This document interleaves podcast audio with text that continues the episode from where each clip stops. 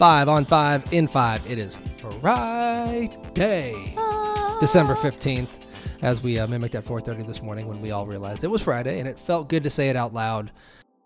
Feels great to say it out loud and is going to feel great outside, which I think is, you know, mid December. I know everyone wants to get into the holiday spirit. You can be in the holiday spirit. You can, and not be bundled like the kid from the Christmas story. Yeah. So um, it's just, you know, it's a nice, it's a nice change for this time of the year. It, don't worry, our weather's coming. I know it probably will be mostly after the holidays, and then it's not as fun. But you know, all things considered, we'll take this, especially when you have a Saturday Bengals game. So we started out cold again this morning, but we reached the mid 50s today. And again, the same thing tomorrow. More clouds start to move in for Saturday. So really enjoy that sunshine in the mid 50s today. But again, 50s for a December football game is certainly not a terrible thing. So clouds will move in. The rain will start late, late Saturday night. So you probably should already be home anyway. Um, or out celebrating a victory late. Take an still, Uber home. Still time to go home. Still time when to it go starts to rain, go home. Uh, or try to get home before it starts to rain. And then on Sunday, uh, we do have more rain. It starts to taper though early. Spotty showers potentially in the afternoon. Still highs in the 50s. And I think things really start to change as we get into next week. And we will talk more about that. Still no like bitter, miserable, crazy weather like we had last Christmas. No, nothing close to that. I think we've heard the word flurry sparingly Right. happening next Right. week. But again, That's when fine. the forecast comes into focus and we have a better idea of what will come on Christmas Eve, Christmas Day, of course, meteorologist Randy Rico and the rest of our WLWT weather team will be all over that. All right, let's get to our headlines for this Friday, five on five in five. Um, we start with uh, Bromley down in Kentucky, a very serious and sad accident down there. We do know overnight the bodies of two missing workers were recovered. A third person was hospitalized after a sewer construction site accident. Park Hills Police uh, told us a few hours ago that they got that last person who was unaccounted for. It all started midday yesterday. They were working at a pump station, a, new pump station, and they were spending a lot of money to get this thing up and running to, um, you know, get the sewer uh, district up to code and wherever they needed to be and somehow, some way, something happened where these people were trapped, and unfortunately, two didn't ended up did end up passing away. Uh, one worker got out on his own, conscious and alert. The other two, unfortunately, passing away. Just a really sad situation down there in Bromley. Yeah, very scary too. And I mean, Bromley is a small community. A lot of people have lived there for years and years and years. So um, I don't know if those workers were from Bromley, but they have passed those construction workers for weeks now, months now, as they've been doing that work. So um, yeah, unclear right now what caused that to happen. That will be obviously something that's investigated. And then we also do not have the names of the two people who passed away. Uh, those could potentially be released today. We are expected to get more information from Park Hills Police today. Next up, huge talker as well yesterday. At 2 o'clock, the email came, and our work chat went crazy just saying, What? Boom. Coney Island closing. Coney Island closing for good. Now, there's been a lot of changes at Coney Island over the last however many years. Um, but I mean, you hear Coney Island in this area, and everyone has a story about a field trip they took there, or going with their grandparents or their family members, going to the pool. I mean, everything.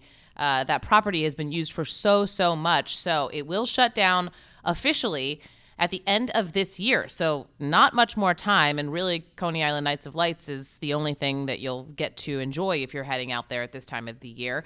Um, I mean, 1886 it, opened. It doesn't compute. It's so hard to realize that that's just not going to be a thing anymore. Now, there's already a plan that I think that's what took everyone by surprise. Oh, 100%. The is first that- shock of closing, but then there's something already going or ready to go. As far as having already renderings as well for what's going there. So it's going to be a new music venue to elevate Riverbend and PNC Pavilion, which are next door. They're calling this almost like a campus, if you will, or a property of music venues to potentially bring in a festival or different music groups at the same time, those kind of events. Um, but yeah, it's it's definitely it's hitting people differently.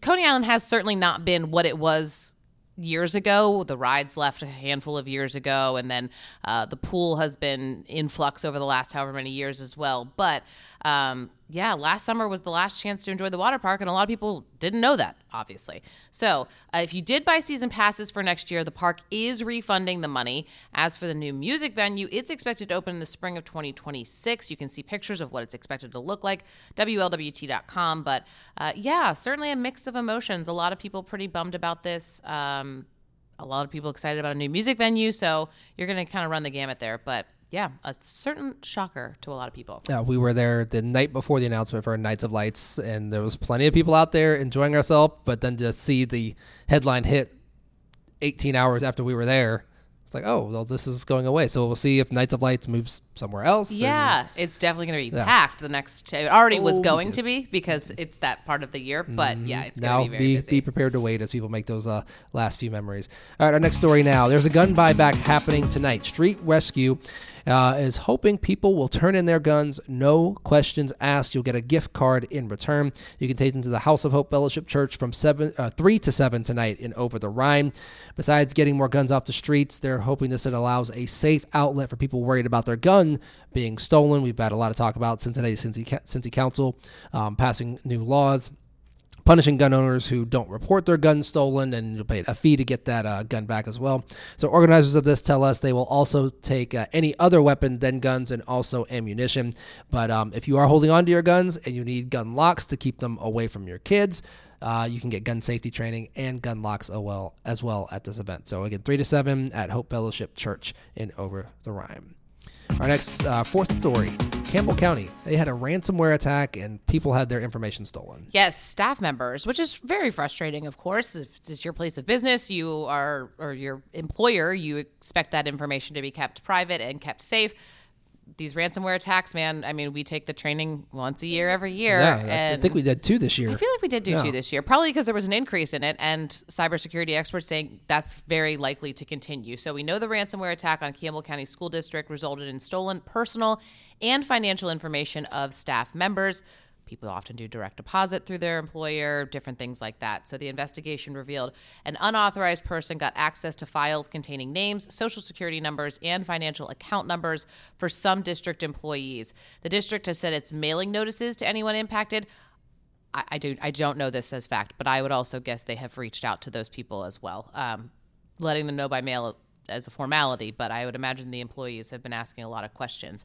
Uh, anyone whose information was stolen can enroll in free identity monitoring services, and the district says the notification letters on how on instructions on how to get that monitoring. Uh, will also go out whenever they get notified that this happened. Yeah, and these people will attack in so many different ways. So many. Yeah, I remember on an earlier station I was at, somebody in corporate got an email spoofed that looked like it was from the vice president Yeah. of the company. It's so easy. emailed all of our information to this person. Yeah. Just like that. And this person had no idea. It was 2013, maybe 14. So just as the whole wave of ransomware and malicious attacks and, and smishing and all the other words that come with it was happening. But um, yeah, you have to take care of yourself. And if your company offers any kind of cybersecurity training, Take take, it. it. seriously. Yeah, it's it is worth taking seriously. We joke about them because they're We do. often like cheesy, but it is good information. It does remind you to be alert to those things. Yeah.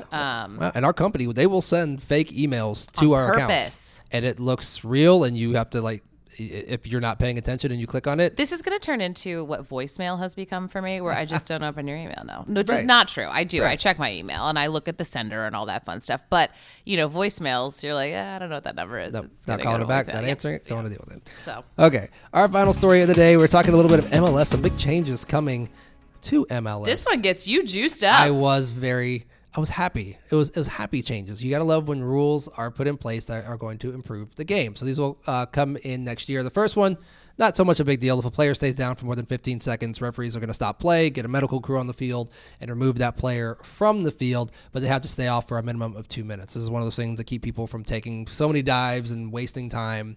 You gonna you gonna waste my time? I think that's an interesting one, just because 15 seconds is going to go by faster than I think a lot of those players realize. and then be like, wait, I have to sit here for two extra minutes. Like, Right. Yeah, we're gonna play with your team down a man because you're faking because of that. So I think that'll change things too. It will.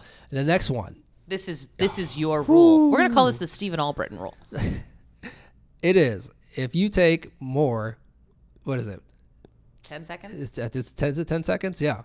If a player being subbed out takes more than 10 seconds to leave the field when the time comes, the incoming player will have to wait for an extra minute before they enter the match. So many times I see a guy get subbed off and he's on the opposite side of the field and he walks Slow strolling. slow stroll over to the opposite sidelines because you have to enter the, and then to exit the kind of the midfield area and they just walk i'm like sir please you've been running for 65 75 85 minutes you can't jog another 50 yards so your teammate can come on and play and we all can get back to the action Okay. He's he's ready for this rule to be. get off the field you've been subbed off I agree. Get off the field. That's silly. Also, like they could make it so they could just step off, but that's that's not my that's not my business. The third rule is that referees will be allowed to announce video assistant referee VAR decisions to the stadium and viewers at home. That rule is pending approval. Mostly like your NFL ref pressing his little button that they never seem to be able to get right, but hopefully they have better luck in the MLS. it's, it's best when they get left on you're like wait what did he, what did he say Yeah. Did What was say that? Perfect. Also, plus one Bengals play tomorrow, one Yes. o'clock Saturday. Saturday. Coach Taylor says, "Come loud, have an extra drink, and have a good time, but please get home safely." Please. It's the holidays. It is the holidays. All right, y'all have a great weekend. Kelly and I'll be back on Monday. Fletcher as well. This is five on five and five.